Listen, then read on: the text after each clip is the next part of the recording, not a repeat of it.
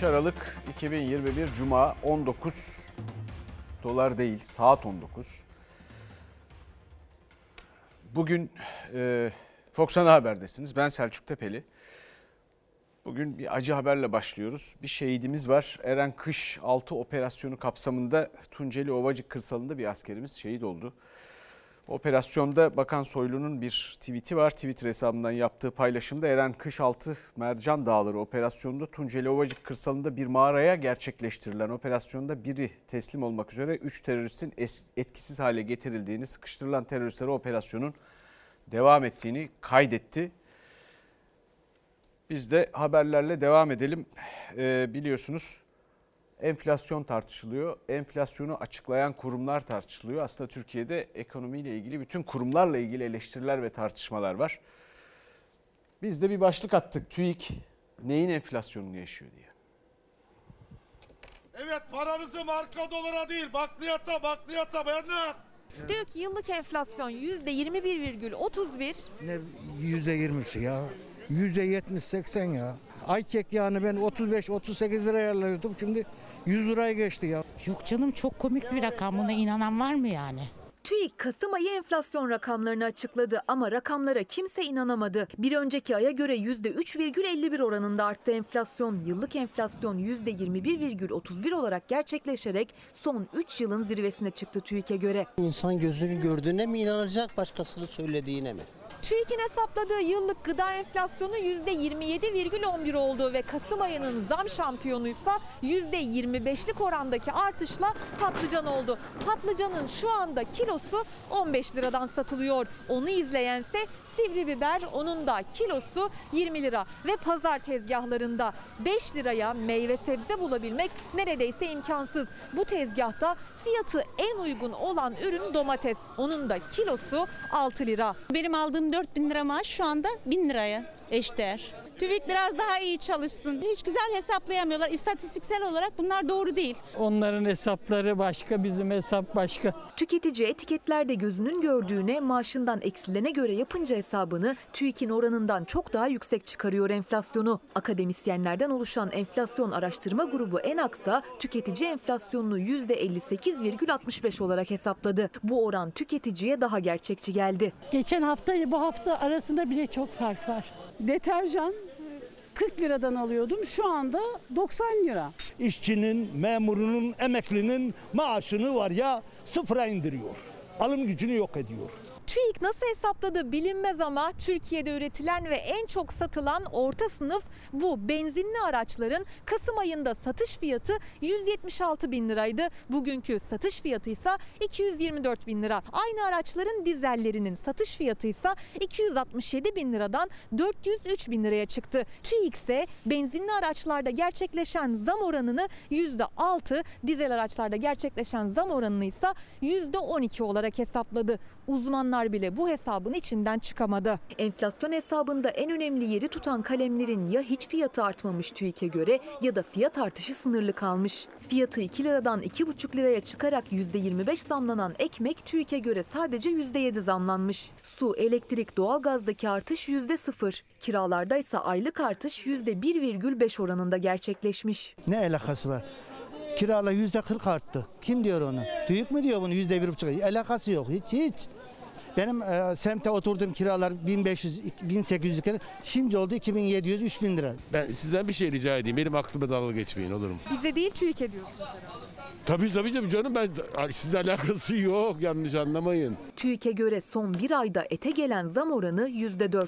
Şu son 40 gün içinde falan yaklaşık %25-30'a yakın çok rahat zam geldi.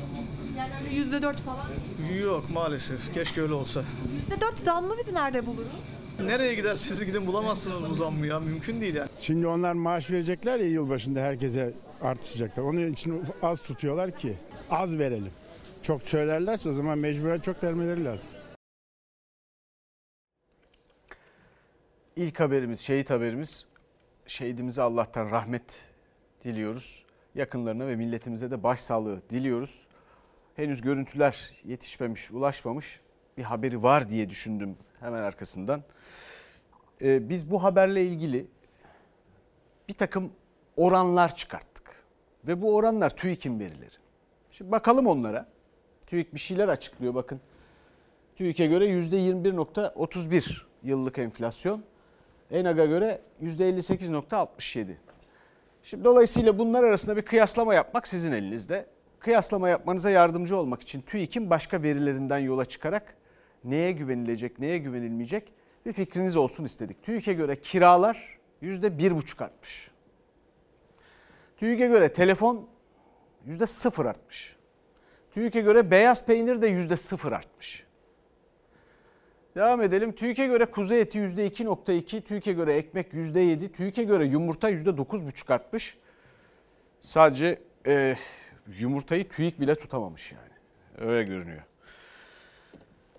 Şimdi bu veriler, bu güven, istikrarın temeli. Bir ekonominin en önemli istikrarlı olmasının gereği en önemli unsuru güven. Bu verilerde güven yoksa istikrar çok zor iş. Bakın biz bu sınırsız yetki sıfır sorumluluk sistemine geçtiğimizden beri ekonomide istikrar bu, sistemin sebebi istikrar ya. istikrar arıyoruz bulamıyoruz. Kaçıncı Merkez Bankası Başkanı, kaçıncı Hazine ve Maliye Bakanı oldu bu dördüncü. Sürekli değişiyor. Hepsi de affediliyorlar. Nelerden hangi hatalardan affediliyorlarsa o da açıklanmıyor. Yani bir böyle genel bakan affı falan gibi bir durum var yani memlekette öyle bir süreç yaşanıyor. Af. Niye affediliyorlar?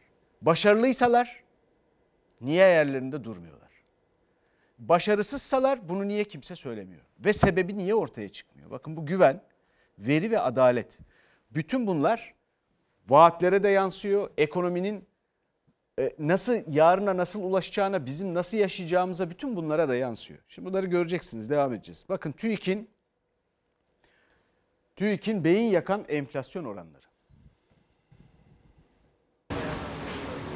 Derin bir ah çekmek lazım. Tüketicinin, vatandaşın hissettiği enflasyon farkı giderek açılıyor. 2018'de 3-5 puan, 2019'da 5-6 puan, 2020'de 8-10 puan, 2021'de 15-20 puan. 4 yılda çalışanların maaşının %30'dan fazlası iç edildi. %30'dan fazlası. Vergi kesintisinden şikayet ederken karşımıza çıkan manzara aynı zamanda bir de TÜİK kesintisi olmuş maaşlarımızdan meğer. Çok güzel söylediniz. Şu anda çalışanlardan TÜİK kesintisi oldu.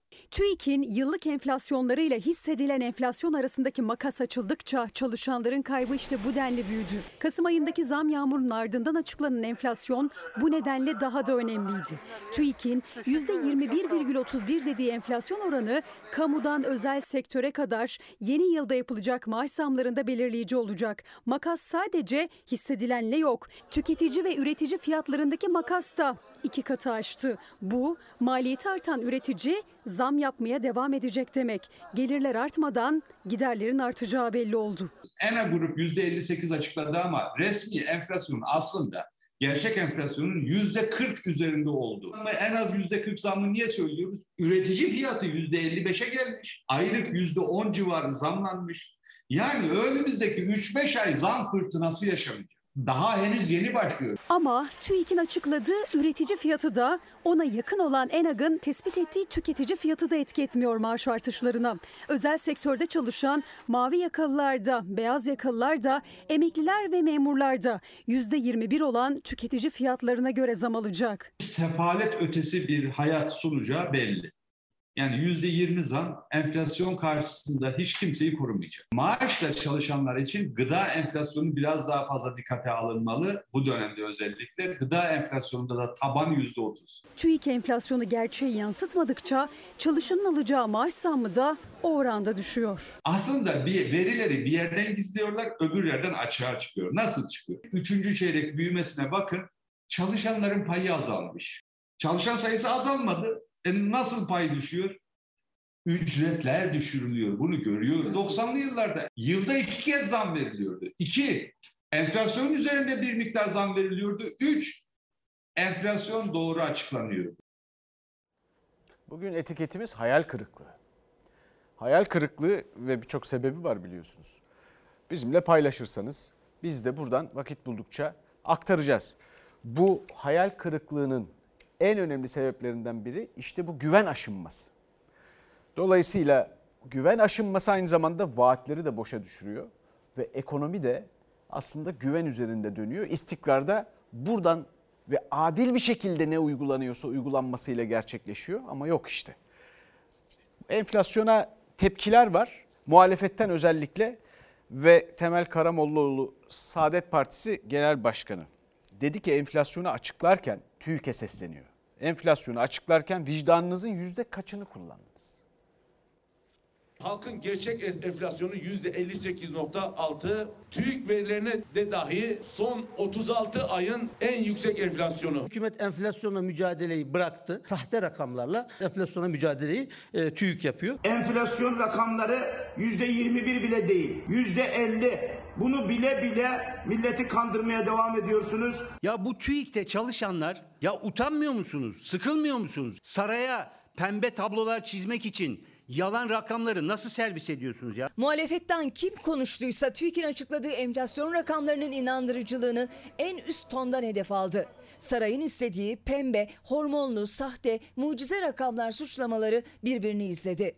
TÜİK'e göre bile %21'i aşan 36 ayın en yüksek enflasyonu muhalefete göre vatandaş cephesinde %60'tan aşağı değil. TÜİK bugün kendisine sorulan saat kaç sorusuna siz kaç buyurursanız efendim cevabını vermiştir. Hangi memlekette yaşıyorsunuz ya siz TÜİK'te çalışanlar? Hiç kasaba gitmiyor musunuz? Markete, esnafa gitmiyor musunuz ya siz? Gerçekte %60'lara yaklaşan yıllık enflasyonu %21,31 olarak açıklarken vicdanınızın yüzde kaçını kullandınız? TÜİK'ten sonra muhalefetin okları iktidara ve Cumhurbaşkanı'nın faiz sebep enflasyon sonuç tezine yöneldi. Enflasyon çığırından çıkacak. Ne kadar yükseleceği konusunda artık hiçbir kanaatleri de kalmadı. Enflasyon dediğin bugün artar, yarın düşer. üfe ile tüfe arası makas gitgide açılıyor. 33,3 puanlık bir fark. Fakat bu TÜİK bile bunu bir müddet sonra üfenin tüfeğe e, yansımasını yapmamadan edemeyecektir. Faiz sebeptir, enflasyon neticedir. Sayın Cumhurbaşkanı hayırdır sen faizi yüzde on beşe düşürmüştün. Demek ki neymiş? Enflasyon sebep faiz sonuçmuş. 2022 daha kötü olacak. Enflasyon rakamları son 3 yılın en yükseğini işaret ederken döviz kurları da hareketlendi. Dolar 13.88'i gördü 14 sınırına yaklaşırken Merkez Bankası piyasalara döviz satarak müdahale etti. Bu 3 gün içinde yapılan ikinci müdahaleydi. Dolar önce 13.40'lara geriledi ama bir süre sonra tekrar 13.70'lerin üzerine çıktı. Şurasına biraz bir şey tülbent koyuyorsunuz ıslak tülbent ateş düşer gibi oluyor ama hastalık tedavi edilmediği için hastalık daha da fazla artıyor ve ateş daha fazla yükseliyor. Bir izleyicimiz diyor ki eskiden devlet aliyenin bir ciddiyeti ve saygınlığı vardı. Bugün üzülerek görüyoruz ki tüm olan bitenler kurumların düşürüldükleri haller büyük bir hayal kırıklığı. İşte bu sürekli sarf edilen kimi sözler var. Türkiye kabile devleti değil filan gibi şeyler söyleniyor ya. Bakıyoruz şimdi bakanlar kurulu eskiden bakanlar kuruluydu şimdi kabine. Ya bakıyoruz sanki kabine değil kabile. Adeta. Orada ne işlevi var ne yapıyorlar? Ve başka mesajlar var. Buyurun 13 aydır atama bekliyoruz. Zaten söz verilmişti. Bir ay önce bir daha söz verildi. Sağlık çalışanları diyor. Bir ay daha geçti üstünden. Ne kılavuz var ne de branş dağılımı. Ne zaman bitecek bu sağlıkçıların çilesi hayal kırıklığı demişler. Kılıçdaroğlu, e, Kemal Kılıçdaroğlu Cumhuriyet Halk Partisi Genel Başkanı TÜİK'in kapısında. CHP lideri Kemal Kılıçdaroğlu enflasyon rakamları açıklanır açıklanmaz TÜİK'e doğru yola çıkıyorum demişti. Geldi ama kapıda kaldı. TÜİK ziyarete kapalı mı? Ziyarete kapalı değil efendim. Sadece bize randevunuz olmadığı söylendi. Randevusuz da misafir alamıyoruz. Bu tablo aslında Türkiye'nin nereye geldiğini göstermek için çok önemli bir tablodur. Devletin bilgileri, bu bilgilerin nasıl toplandığına ilişkin açıklamalar ana muhalefet partisine yapılmak istenmiyor. Kapılar kapanıyor. Türkiye tarihinde bir ilk devlet protokolünde dördüncü sırada gelen ana muhalefet lideri devletin bir kurumunun bahçe kapısından bile içeri sokulmadı. Demir parmaklıkların ardından TÜİK'in kapıdaki yetkilileri sadece bilgi verdi. CHP lideri tepkiliydi. Burası enflasyon oranlarını açıklıyor. Bu rakamlar güven vermiyor. İşçinin, memurun, emeklinin hakkını korumak benim görevimdir. Buraya gelişimin nedeni o. Memurun hakkını savunmak için. İşçinin hakkını, emeklinin hakkını TÜİK Kasım ayı enflasyon verilerini açıkladı. Geçen aya göre enflasyon %3,51, bir önceki yıla göre ise %21,31 arttı. Kılıçdaroğlu oranlar düşük gösteriliyor, bu oranlarda maaşlar belirleniyor diyerek geliş amacını habercilere duyurdu. Pazara gittiğinizde, elektrik düğmesine bastığınızda, doğalgazı yaktığınızda enflasyon gerçekten bunların iddia ettiği gibi mi? Eğer TÜİK rakamları küçültüyor, bu rakamları kamuoyuyla doğru diye paylaşıyorsa memura daha az vereceğim. İşçiye, emekliye daha az vereceğim. Bir de kalkınmadan hiç pay vermeyeceğim diyor. CHP lideri TÜİK'ten bir gün önce randevu istedi verilmedi. Enflasyon rakamları açıklanır açıklanmaz sosyal medyadan duyurdu TÜİK'e gideceğini. TÜİK'ten randevu istedim vermediler. Saat 11'de geliyorum. Haberiniz olsun. CHP liderinin TÜİK'e gelmesine dakikalar kala binada bir hareketlilik yaşanıyor ama güvenlik görevlileri hiçbir şekilde randevusuz kimseye kapıyı açmayacaklarını söylüyorlar. Randevusuz misafir alınmıyor içeri. Kemal Bey gelirse alınmayacak mı? Bize verilen talimat neyse o. Almama talimatı mı geldi? Almama değil. Randevusuz misafir alamıyoruz. Öyle de oldu. Randevusu olmadığı için Kılıçdaroğlu TÜİK'in bahçe kapısının önünde bekledi. Engin Özkoç'la Selin Sayek Böke güvenlik amiriyle demir kapı bile açılmadan konuştu. Neden bina kapısına kadar alınmadıklarını sordular. TÜİK'in kendi sitesinde yer alan bilgiyi hatırlattılar. Bilgi talepleri için Ankara'da bulunan merkez teşkilatına gelebileceği yazıyor. Bu kapsamda içeri girmek üzere bir talebimiz var. Yani yasalara aykırı, kuruluş yasanıza aykırı olarak davranıyor. Hayır. Kapının açılması gerekir. Yasal olarak budur. Yasa değil o.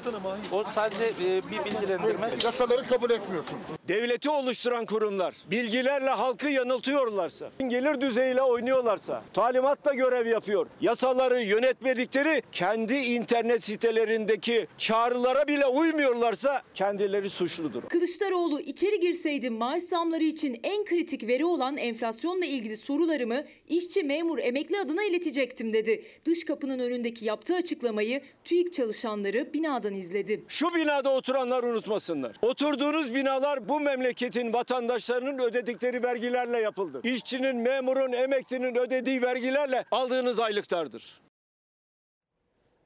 Aylıklar, aylıklara yapılacak zamlar TÜİK verilerine göre tespit edildiği için aylardır burada söylüyoruz. İşte bu verilerle ilgili kuşkular var. Peki bütün bunlara tepkilerde var mı? Var tabii. Yani bu TÜİK'in kapısına gitmesi Kemal Kılıçdaroğlu'nun epeyce tartışıldı bugün. Bunun için İçişleri Bakanı Süleyman Soylu dedi ki ana muhalefet lideri mekan basmaya gitmez. Bu arada Cumhuriyet Halk Partisi'nden bir tepki var ona. Devletin kapıları milletin temsilcilerinin yüzüne kapanmaz.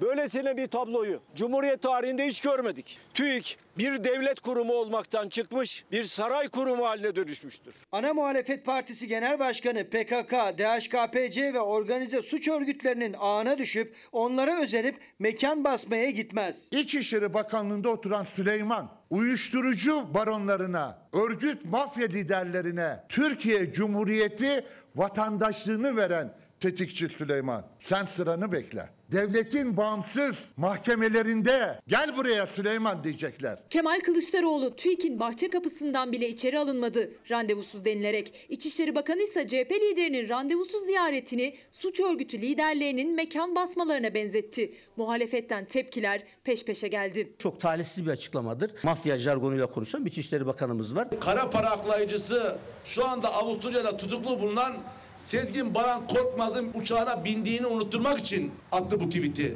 İçişleri Bakanı bugün Türkiye'de demokrasiye ve hukuka karşı bütün saldırıların arkasında olan ve o saldırıları bizzat gerçekleştiren kişidir. Sıradan normal bir vatandaş dahi bugün Türkiye İstatistik Kurumu'na gitse siz buraya niye geldiniz demez en azından içeriye alınır. Dış demir parmaklıklarda karşılanmaz. Böyle bir şey olmaz. Böyle bir kepazelik görülmemiş bir şey. Hesap verecek bürokrat kimdir diye sorarsanız devletin kapılarını millete kapatanlar Ana muhalefet liderinin her kurumdan randevu istemesi tabidir. Kurumlar programlarına takvimine göre gereken hassasiyeti gösterir göstermelidir. AK Parti Grup Başkan Vekili Bülent Turansa her kurum ana muhalefet liderinin randevu talebine hassasiyet göstermeli diyerek üstü kapalı TÜİK'i de uyardı ama Soylu'nun üslubuna benzer bir üslupla Kılıçdaroğlu'nu da eleştirdi. Mekan basmaya gidiyorum edasıyla hareket etmek devlet adabına yakışmaz. Helalleşme anlayışınız bu muydu Kılıçdaroğlu? Saray memurları ayrı, devlet memurları ayrı. Ben devlet memurlarına sesleniyorum. Görevinizi yapın,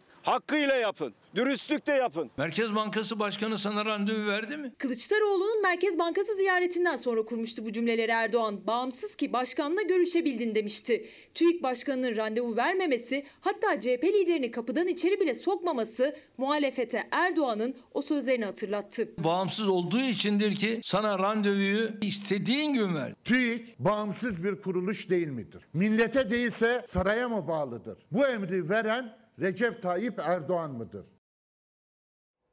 Ya bu neyin duvarı, neyin kapısı, neyin kilidi?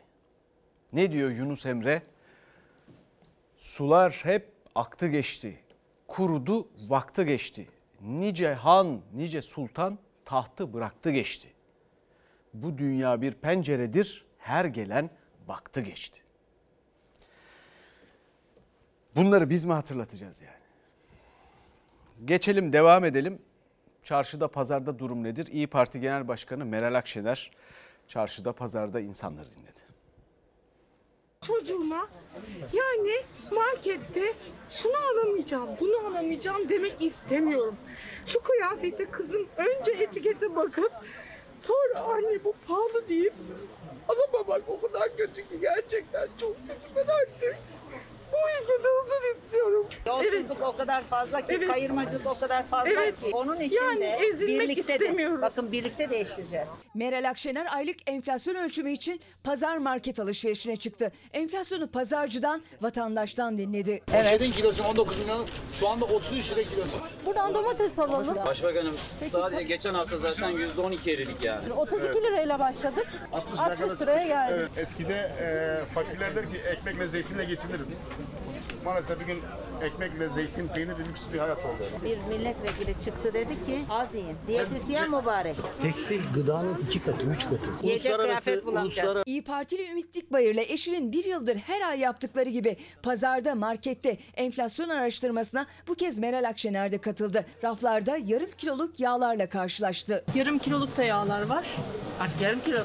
Kıyma falan almıyoruz. Pirinci 10.75'ten almışız. 15.40 olmuş. Patates 6 liradan 10 liraya çıkmış. Akşener ve Dikbayır ailesi eve geldi. Aynı ürünlerle yaptıkları alışverişin geçen aydan bu aya %4,6, yıllık olarak da 50,76 zamlandığını tespit ettiler. Akşener iktidara seslendi. TÜİK'in verilerine göre Türkiye güllük gülistanlık ama gerçek enflasyona baktığımız zaman 50.76. Ücretlere yapılacak iyileştirmelerin de bu orana göre e, yerine getirilmesinde çok büyük fayda var. Şimdi bu çarşı pazar derken pek çok şey konuşuluyor. Eski Türkiye, yeni Türkiye filan diye örnekler falan veriliyor. Gençler pek bilmez. Büyüklerine sorarlarsa belki onlar anlatır. Evet dara düşüldüğü oldu ama vakitler mesela 70'lerde bu ülke savaşa girdi kazandı. Ecevit zamanlarını filan bilirsiniz. Ve 70'ler Türkiye'de çalışan insanların gelirinin arttığı son 10 yıldı. Sonra 40 yıldır hiçbir şey artmıyor. Erinç Yelda'nın kitabını okuyun. Erinç Yeldan bir ekonomisttir, profesör. Gerçi Boğaziçi'ne sokulmamış. Mezun olduğu okul orası. Nasıl uygulamalar bunlar? Bunu her türlü her türlü rakamla da hiçbir yoruma da yer bırakmadan gösteriyor. 40 yıldır çalışanların reel olarak ücretleri hiç artmamış.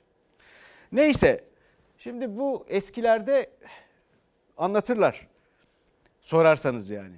Şimdi faiz düşerken enflasyon bir yandan artıyor. O denklemde de bir tuhaflık var.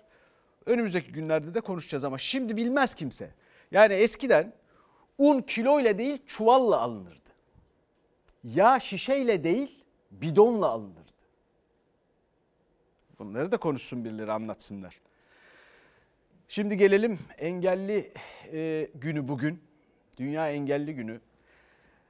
Burada elimizden geldiğince bu tür onların sorunlarına, bu ülkenin meselelerini aktarmaya çalışarak ortak olmak istiyoruz. Ne kadar becerebiliyoruz bilmiyorum ama şimdi mesela büyük bir meseleleri var. O da döviz. Çünkü ihtiyaçları olan bir takım aygıtlar var ama almaları çok zor artık. Çünkü bir döviz engeli çocuklar cihaz kullanırken ailelerine ne olur cihazlarınıza dikkat edin. Yani çok değerli bir şeymiş. Altından daha değerli bizim için. Son cihaz aldığınızda ne kadar Ee, 12 milyar 800 milyon o da bize kurum yardım ediyor. Kermesten toplanan paralardan bize cihaz sadece bize değil bütün engellilere. İşitme engelliler için düzenlenen kermesten destek gelmese kızı Sevgi'ye o cihazı alamayacaktı. Ayşe Sevinç evine bir emekli bir de engelli maaşı giriyor ve o maaş kızının hayatla iletişimini sağlayan cihazı almaya yetmiyor. Protez, ortez, işitme cihazı gibi engellilerin ihtiyaç duyduğu gereçlerin fiyatları da ikiye katlandı. Birkaç ay öncesi farklı bir fiyata aldığımız e, cihazlar bugün iki katı fiyata çıkmış olabiliyor. Şu an elinizdeki nedir? E, Şu an elimdeki DAFO e, bir ortezdir. Bu hastamız serebral palsi bir hastamız. Bir kız çocuğu 10 yaşlarında. Hazırladığınız bu ortezin ham maddesi nereden geliyor? Alman menşeli bir ürün. Yurt dışından geliyor. Euro bazında geliyor. Yani her gün farklı rakam. İskender Bey önümüzde bir protez var. Evet, dizüstü hidrolik sınıfı karbon ayaklı silikon liner sistemli protez. Ne kadar fiyatı? E, Reel fiyatı, gerçek fiyatı 90 bin küsur. E, SGK'nın karşıladığı. Sigortanın listesindeki e, var olan rakam 11 bin küsür lira civarında. E, Yani tabii 80 binli vatandaşa gidiyor. bir fark var burada, evet. İşitme cihazları gibi protez ve ortezler de engellilerin en çok ihtiyaç duydukları gereçlerden. Türkiye'de bu ürünleri hazırlayan atölyelerde müşterilerine fiyat veremez durumda. Çünkü ham madde dövizde ve kur gün be gün değişiklik gösteriyor. Firmalardan e, mesaj geliyor bize. Sayın iş ortaklarımız bizden fiyat almadan müşterinize fiyat vermeyin diye. Son iki ayda inanılmaz derecede fiyatlar. Tamir ücretlerinde bile düşünün ki inanılmaz. 2000 lira tamir ücreti verdiğimi biliyorum bir cihaza. Bugün 2000 lira ne demek ya? Tamiri bile 2000 lirayken cihazların 2800 lirayla ay sonunu getirmeye çalışan asgari ücretli engelli aileleri zorlanıyor en çok. Nasıl alacak aileler? Kredi de çıkmıyor ki artık. Asgari ücrete kredi çıkar mı banka kredisi? Alma gücümüz yok. Cihazlar dolarla çıkıyor. Dolarla alıyoruz. Parçası bozuluyor. Yaptıramıyoruz. Yani buna kim dur diyecek? Bunu ne olacak? Su tebliğinin değişmesi gerektiğini bir an önce harekete geçmelerini rica ediyoruz. Yoksa her gün hayatlarımız biraz daha zorlaşıyor. Şimdi bütün bunları biz anlatmaya çalışıyoruz. Mesela pek çok mesaj da var izleyicilerimizden gelen. PTT personel adayları 4 yıldır atama bekliyoruz. Kimse bakmıyor bize diyorlar. Başka gençler var. Geleceğe dair hayal kuramamak feci bir şey diyen genç kardeşlerimiz var. Bunları anlatmaya çalışıyoruz. Anlaşılıyor mu? Ne kadar anlaşılıyor karar vericiler tarafından? Bakın o sizin gözden kaçırmamanız ve sürekli izlemeniz gereken bir şey işte. Bakın mesela şimdi bir Japon şiiri okuyalım şimdi. En kısa dünyanın en kısa şiir türü haiku. 3-4 maaşlı iktidar mensubu. Gerekirse soğan ekmek yemeli deyip titreten soğuk bir zam yağmurunun altında 2 milyon liralık makam aracı, aracına binip uzaklaşıp giden sen misin? İşte bu da bir Japon şiiri. Bakalım tarımda durum nedir? Hayvancılıkta durum nedir? Orada da işler yolunda gitmiyor. Maliyet hayvancılık yapanların belini büküyor.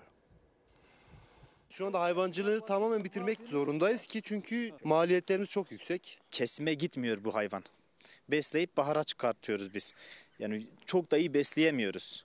Ama buna rağmen bir hayvanın maliyeti 4 lira 5 lira. Üreticinin derdi büyük. Artık üretemeyecek çünkü. Kabayen maliyetlerindeki artış nedeniyle besiciler hayvanlarından vazgeçecek. Çiftçi e, ineğini satıyor. Üretim fabrikasını satıyor. Bu yemin geçen seneki e, çuval fiyatı 85-95 arasında protein değerine göre değişiyordu. E, bu sene şu andaki fiyat 220 TL. İşte Ardahanlı hayvan üreticilerini zorlayan o fiyatlar. Bu yemin geçen yıl çuvalı 85 liraydı. Şimdi ise çuvalı 220 lira. Samanın balyası da geçtiğimiz yıl 17 liradan şimdi 33 liraya yükseldi. Kaba yem dediğimiz, dediğimiz ot samandan vatandaş bir darbe yedi. İkincisi de içine besi yemi katacağız. Bu da Ardahan'a dışarıdan geliyor. Türkiye genelinde nüfusu oranla en fazla büyükbaş hayvan olan il Ardahan. Yüz ölçümünün %95'i mera ama artan girdi maliyetleri nedeniyle üretici ekemiyor. Meralar boş kalıyor. Yem dışarıdan başka illerden geliyor. Mazot fiyatı da eklenince baktığı büyükbaş için yaptığı bir senelik masrafa değmiyor. 40 dekar bir yer ektik bu sene. 20 dekarı falan bir çayırdı. Biz bunun içerisinde 30-35 bin liraya yakın masraf etmişiz. Biz şu anlık bir 20-25 bin lira daha vereceğiz dışarıya. Ee, hiç ihtiyacımızı, ihtiyacımızı da karşılamıyor. Ardahan'da hayvancılıkla uğraşanların en büyük derdi yem maliyetleri. Çünkü havanın da etkisiyle artık hayvanlar dışarıda değil ahırlarda ama bakımları katlandı. Ortalama 6 bin liralık bir hayvanın bahara kadar bakımı 5 bin lirayı buluyor. Durum böyle olunca Ardahan Belediyesi de Ardahan'da kurulacak bir yem fabrikası için girişimlere başladı. Buradaki üretici ürettiği e, yemi kaba, kabasını kendisine alır. e, diğerini yem fabrikasına satabilir. Bir talep oluştuğu için vatandaş üretime yönelir. Ardahan Belediye Başkanı Faruk Demir en büyük geçim kaynağı besicilik olan şehri tekrar kalkındırabilmek için kolları sıvadı. Belediyenin yeni kuracağı yem fabrikasıyla önce üreticinin sonra tüketicinin bir nebze olsun rahatlamasını planlıyor. Bizim mutlaka yem fabrikası kurmamız lazım. O yem fabrikasında yem ham maddesini Ardahan'da üretmemiz lazım. Yani 80 liraya 160 liraya diyelim ki alınan yemi biz 50 liraya 60 liraya mal edip de e, çiftçimize verirsek kışın bu hayvanı besler. Yoksa ne yapıyor? Satıyor kışa girerken. Peki bütün bunlara çare olarak yeni bir ekonomi modelimiz var. O modeli tarif etmeye çalışıyoruz. Biz sürekli anlatmaya çalışıyoruz. Aylardır aslında yapılmak isteneni söylüyoruz. Ben demiştim demeyi severim. Bakın yok sevmeyiz filan ama ben demiştim demek istemem filan diyenler vardır. Ben öyle değilim. Kaç kez söyledim bunu ve tam da bunun tarif edildiği bir itiraf gibi bir söz geldi. Meğer hükümet Türkiye'nin istikametini değiştirmiş. Çin işi, Japon işi bunu yapan bir kişi. Recep Tayyip Erdoğan'ın kafasını karıştırmışlar. Üretimle yabancı yatırımcıların dikkatini çekeceğiz. Çin böyle büyümüş. Biz onlardan daha avantajlıyız. Biz pazara daha yakınız. 6 ay sonra gideceğimiz yer uygulanan politikayla sadece yoksulluk ve derin bir sefalet olacak. Çin'in 20 yıl öncesinden bahsediyor Sayın Cumhurbaşkanı. İşçiyi ezerek yaptığı bir modeli Türkiye'nin önüne model olarak koymak büyük bir talihsizliktir. Cumhurbaşkanı Erdoğan'ın AK Parti MYK toplantısında kurmaylarına ekonomide yeni yol haritasını anlatırken Çin'i örnek alacağız dediği öğrenildi. Erdoğan'ın ağzından yansıyan Çin gibi yapacağız haberi muhalefet çevrelerinde şaşkınlık ve tepkiyle karşılandı. Ekonominin sıcak gündemine Çin modeli tartışması oturdu. Erdoğan'ın verdiği model Çin modeli değil, Türk lirasının değer kaybetmesi diye ya Venezuela modeli olabilir ya da Bangladeş modeli olabilir. Çin genç nüfus, sanayi ve üretimle büyüdü. Biz de faizle değil genç nüfusla üretimle büyüme sağlamalıyız.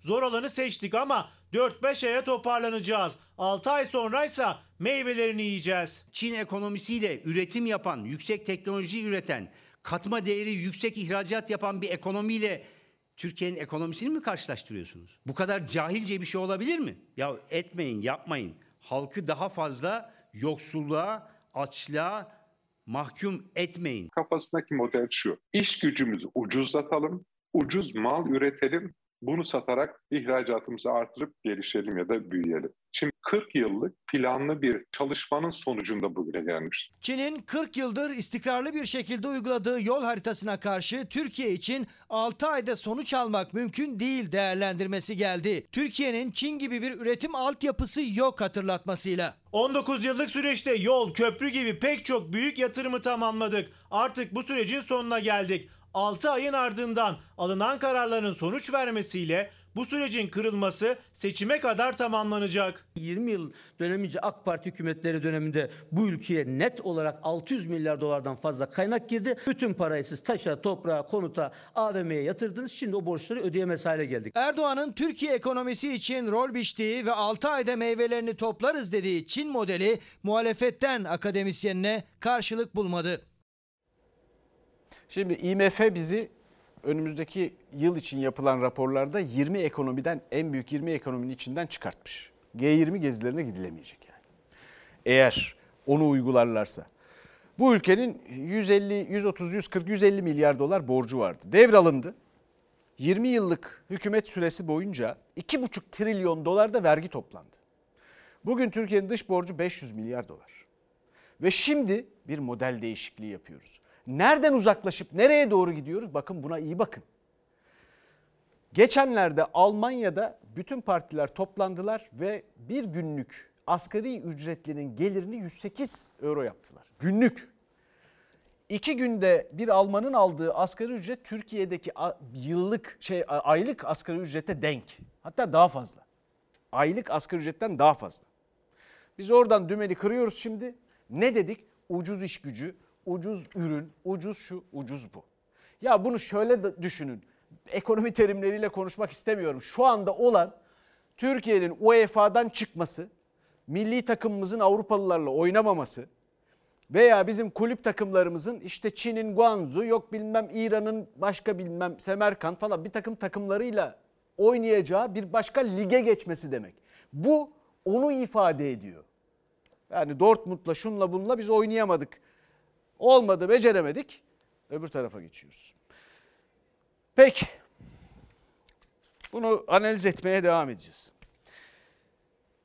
SMA'lı yavrularımız ve yakınları aylardır, yıllardır çare bekliyorlar. Yeni bir takım tedavi yöntemleriyle ilgili müjde verilmesini istiyorlar. Biz de burada aktarıyoruz. Dün karmaşık hala anlamakta zorluk çektiğimiz bir takım açıklamalar yaptı Sağlık Bakanı. Ama koca bir hayal kırıklığı. Ülkemizde SMA için karşılanmamış bir tedavi ihtiyacı bulunmamaktadır. Kimsede böyle bir algı oluşmasın devlet ilacı veriyor diye. Sizler de biliyorsunuz ki Zolgensma Türkiye'ye gelmedi. Tek bir açıklama, tek bir kelime geçmedi. Yüzlerce SMA hastası ailenin gözü kulağı SMA Bilim Kurulu'ndan çıkacak karara çevrilmişti. Aileler çocuklarının tek dozluk gen tedavisini alabilmek için bir taraftan kampanya yürütüyor, bir yandan döviz kuruyla mücadele veriyor. Üstelik o tek dozluk gen tedavisinin kriterleri çok katı olduğu için zamanla yarışıyordu aileler. Bu nedenle de Sağlık Bakanlığı'ndan müjdeli bir haber bekliyorlardı ama o haber gelmedi. Hala neden Türkiye'ye ilaç gelmiyor? Biz çok şaşkınlık ve hayretler içerisindeyiz. Bakanın çıkan kararına e, tek şey spinozan kriterlerin yumuşatılarak vermesi. Bu ilacı kullanan hastalar için tedavi almaya uygunluk kriterlerinde hastaları zorlayan bazı kriterler kaldırılmıştır. Normalde dünyada kabul görmüş diğer iki tedavinin de ki bunlardan birisi şurup formuyla alınan ağızdan alınan ilaç ve diğeri gen tedavisi. En büyük dileğimiz bu iki tedavinin de bir an önce sağlık sistemine girmesi ve devletimiz tarafından kapsama alınması. Bakan daha önce reddettiği 2.4 milyon dolarlık tedavi için geçen hafta umut ışığı yakmıştı. O umutla da aileler beklentiye girmişti. Bakan bilim kurulu sonrası gen tedavisine değinmedi bile. Bakanlık yetkilileri ise daha detaylı bir açıklama yapılmayacağını duyurdu. Aileler saatlerce açıklamanın ne anlama geldiğini çözmeye çalıştı. Tadı güzel. Sonunda anlaşıldı ki o gen tedavisi karşılanmayacak. Asenat, Tuğçe Ebrar, Eda, Aybüke Naz ve daha yüzlerce çocuk ve aileleri yine yardımlarla umudu yurt dışında arayacak. Yemek yemiyorum. En önemlisi de Nefes alamıyorum. 25 aylık SMA hastası Nergis Umuç da yaş kriterini doldurdu. 2,5 kilo daha alırsa gen tedavisi için şansını kaybedecek. Üstelik kampanyalarının yalnızca %6'sını tamamlayabildi aile. Dünkü bakanlar kurulunda çıkacak kararın artık Türkiye'ye gelebilmesi.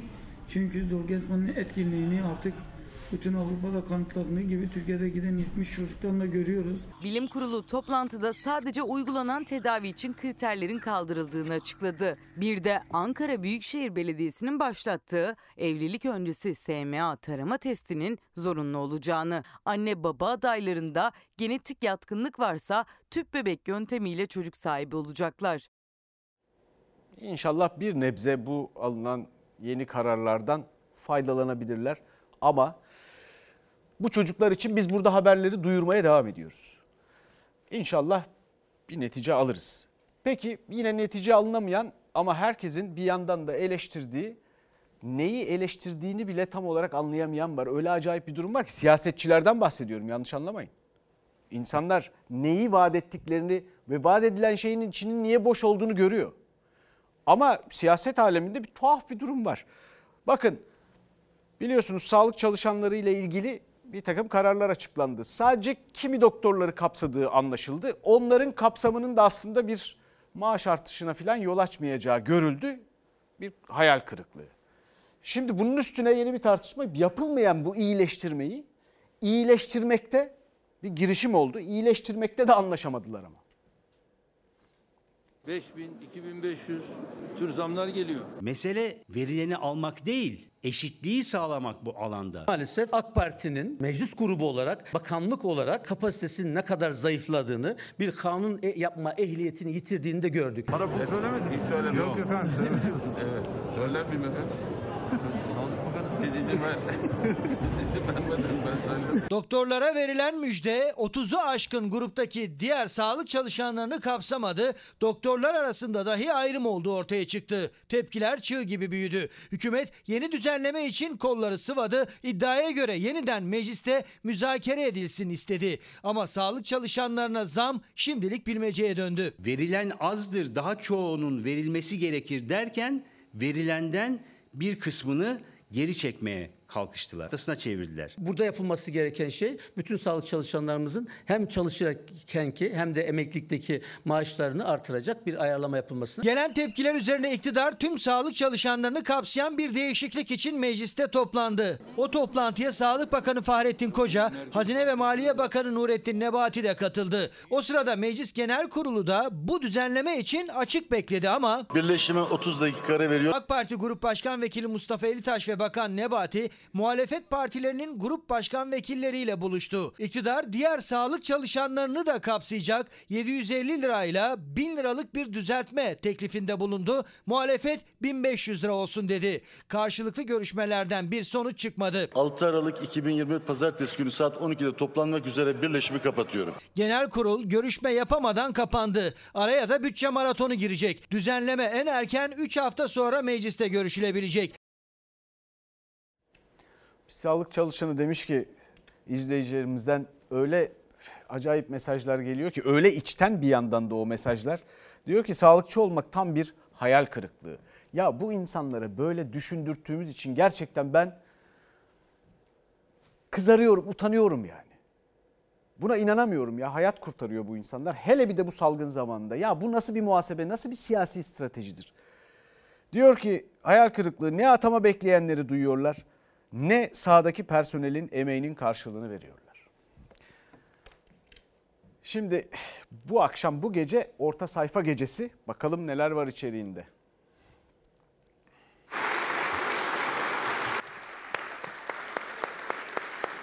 Ankara'nın gözü Mersin'de. AK Parti ile CHP arasında tansiyonu yükselten Mersin mitingine saatler kaldı. Kılıçdaroğlu mitingde sadece Cumhur İttifakı'na değil Millet İttifakı'na da mesaj verecek. İki güçlü isim Ekrem İmamoğlu ve Mansur Yavaş Mersin'de olacak mı? İmamoğlu'yla 4 saat boyunca kapalı kapılar ardında ne konuştu?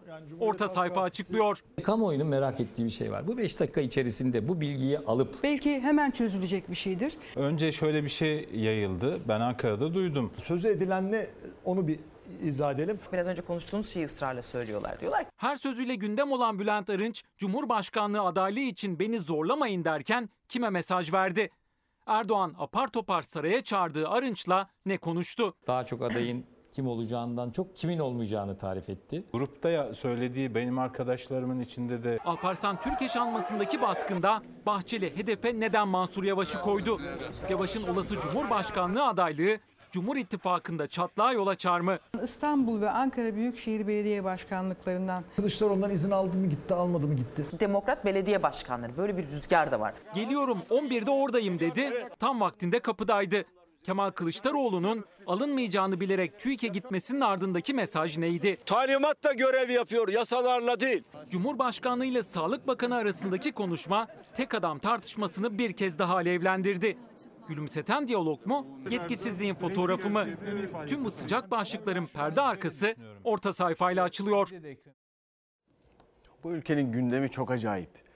Bu ülkenin gündemini anlamak için biraz gerçekten karşılaştırmalı edebiyata falan bakmak lazım.